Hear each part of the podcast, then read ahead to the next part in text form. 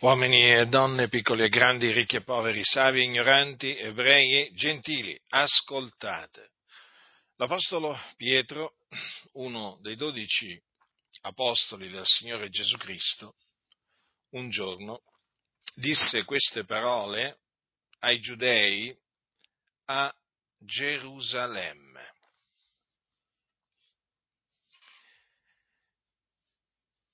L'Iddio d'Abramo, di Isacco e di Giacobbe, l'Iddio dei nostri padri, ha glorificato il suo servitore Gesù, che voi metteste in man di Pilato e rinnegaste dinanzi a lui, mentre egli aveva giudicato di doverlo liberare.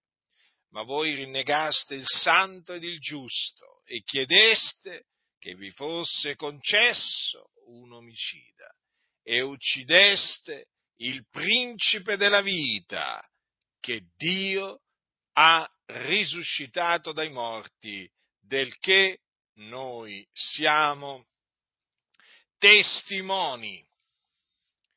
Dunque l'Apostolo Pietro accusò i giudei con ogni franchezza di avere ucciso Gesù, il principe della vita. Dovete sapere infatti che Gesù di Nazareth fu dato nelle mani dei giudei per il determinato consiglio e per la prescenza di Dio. Ed essi, per mano di uomini iniqui, inchiodandolo sulla croce, lo uccisero.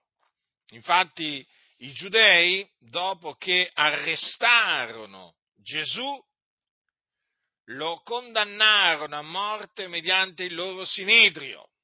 Perché lo condannarono a morte? Quale fu la ragione di questa condanna? Loro lo accusarono di essere reo di morte perché aveva bestemmiato, cioè per bestemmia. E qual era questa bestemmia? Gesù aveva dichiarato di essere il Cristo, il figlio di Dio. Egli dunque aveva detto la verità. Egli non bestemmiò affatto, ma fu accusato ingiustamente dal Sinedrio di avere bestemmiato e quindi fu condannato a morte e fu dato quindi in mano al, al governatore eh, Ponzio Pilato, il quale inizialmente voleva liberarlo perché non trovava in lui nulla che fosse degno di morte. Benché i giudei eh, lo accusavano davanti a Ponzio Pilato e chiedevano che appunto eh, egli fosse crocifisso, ma Ponzio Pilato eh, non trovò nulla che fosse in lui degno eh, di morte. Ma alla fine Ponzio Pilato sentenziò che dovesse essere fatto quello che chiedeva la folla, cioè che Gesù doveva essere crocifisso. Questo avvenne per il determinato consiglio di Dio, quindi, eh? Era stato stabilito da Dio che Gesù doveva essere dato nelle mani di uomini peccatori ed essere ucciso, annoverato tra i malfattori. E questo perché il Dio aveva anticamente parlato per bocca dei suoi profeti e aveva detto che il Cristo, il suo Cristo, doveva essere trafitto. Sì, doveva essere trafitto. Questo lo disse tramite Isaia a motivo delle nostre trasgressioni. Doveva essere fiaccato a motivo delle nostre iniquità. Dunque ecco perché Gesù fu eh, crocifisso, perché doveva morire per i nostri peccati, secondo quello che Dio aveva prestabilito. E dunque quelle parole profetiche si adempirono in Gesù, quelle parole che concernevano il Cristo di Dio. Ma colui che i giudei uccisero per mandi iniqui, il Dio lo risuscitò dai morti il terzo giorno. Il Dio sciolse gli angosciosi legami della morte, perché non era possibile, ripeto, non era possibile che Gesù fosse ritenuto dalla morte, perché si dovevano adempiere queste scritture. Anche la mia carne riposerà in speranza poiché tu non lascerai l'anima mia nell'Ades e non permetterai che il tuo santo vegga la corruzione.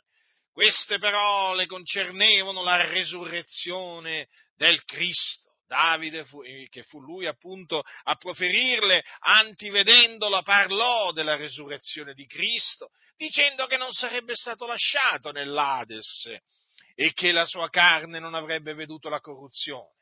E quelle parole, anche queste parole, si adempirono in Gesù di Nazareth. E dopo che egli appunto ri, eh, risuscitò, apparve, apparve ai testimoni che erano stati innanzi scelti da Dio e tra questi testimoni apparve anche a Pietro egli fu testimone della resurrezione di Cristo Gesù e quindi ne rendeva testimonianza.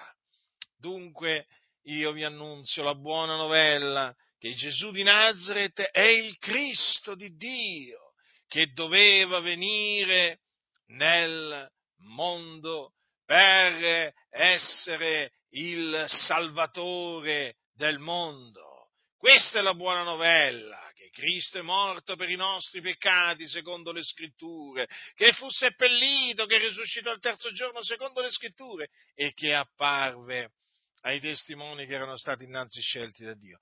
Questo è l'Evangelo nel quale credendo otterrete la salvezza dei vostri peccati, la remissione dei vostri peccati, la giustificazione, la santificazione, la riconciliazione con Dio e la vita eterna. E quindi sarete sicuri quando morrete, seppur avrete perseverato nella fede, poi di andare ad abitare con il Signore nel regno dei cieli, perché è là che vanno coloro che credono nell'Evangelo e perseverano fino alla fine della loro vita appunto nella fede nell'Evangelo. Ma badate bene, vi avverto, se voi rifiutate di ravvedervi e di credere nell'Evangelo, l'ira di Dio resterà sopra di voi. Rimarrete sotto il peccato, sotto la condanna, e quando morirete, morirete nei vostri peccati e andrete in perdizione, cioè ve ne andrete in un luogo di tormento chiamato Hades dove c'è il fuoco dove arde il fuoco, e là sarete tormentati in mezzo al fuoco. Avete capito? Avete capito dove state andando? Eh? State andando all'inferno. Ecco perché io vi annunzio da parte di Dio, nel nome di Cristo Gesù, il ravvedimento e l'Evangelo, affinché voi vi ravvediate e affinché voi crediate nell'Evangelo, perché l'Evangelo è potenza di Dio per la salvezza di ogni credente, del giudeo prima e poi del greco, poiché in esso la giustizia di Dio è rivelata da fede a fede, secondo che è scritto, ma il giusto vivrà per fede. Dunque che farete? Vi farete beffe dell'Evangelo? Ma io vi ho avvertiti, io vi ho avvertiti, eh? Badate bene, perché ciò che vi aspetta è un orribile fine. Morrete nei vostri peccati, ve ne andrete nelle fiamme dell'inferno, lì sì, ne avrete tempo per ricordarvi eh, dei vostri scherni contro coloro che annunziavano l'Evangelo, ma non potrete giammai più ravvedervi, non potrete giammai più credere nell'Evangelo per essere salvati considerate. Quindi la fine orribile a cui state andando incontro perché voi siete senza Cristo, senza Dio nel mondo, siete sotto il peccato, siete nemici di Dio. Per questo vi annunzio il ravvedimento e l'Evangelo, affinché ravvedendovi e credendo nell'Evangelo siate riconciliati con Dio. Capite? Dunque vi ho annunziato l'Evangelo, la buona novella. Ravvedetevi Credete nell'Evangelo, considerate il grande amore che Dio ha avuto per tutto il mondo. Mm.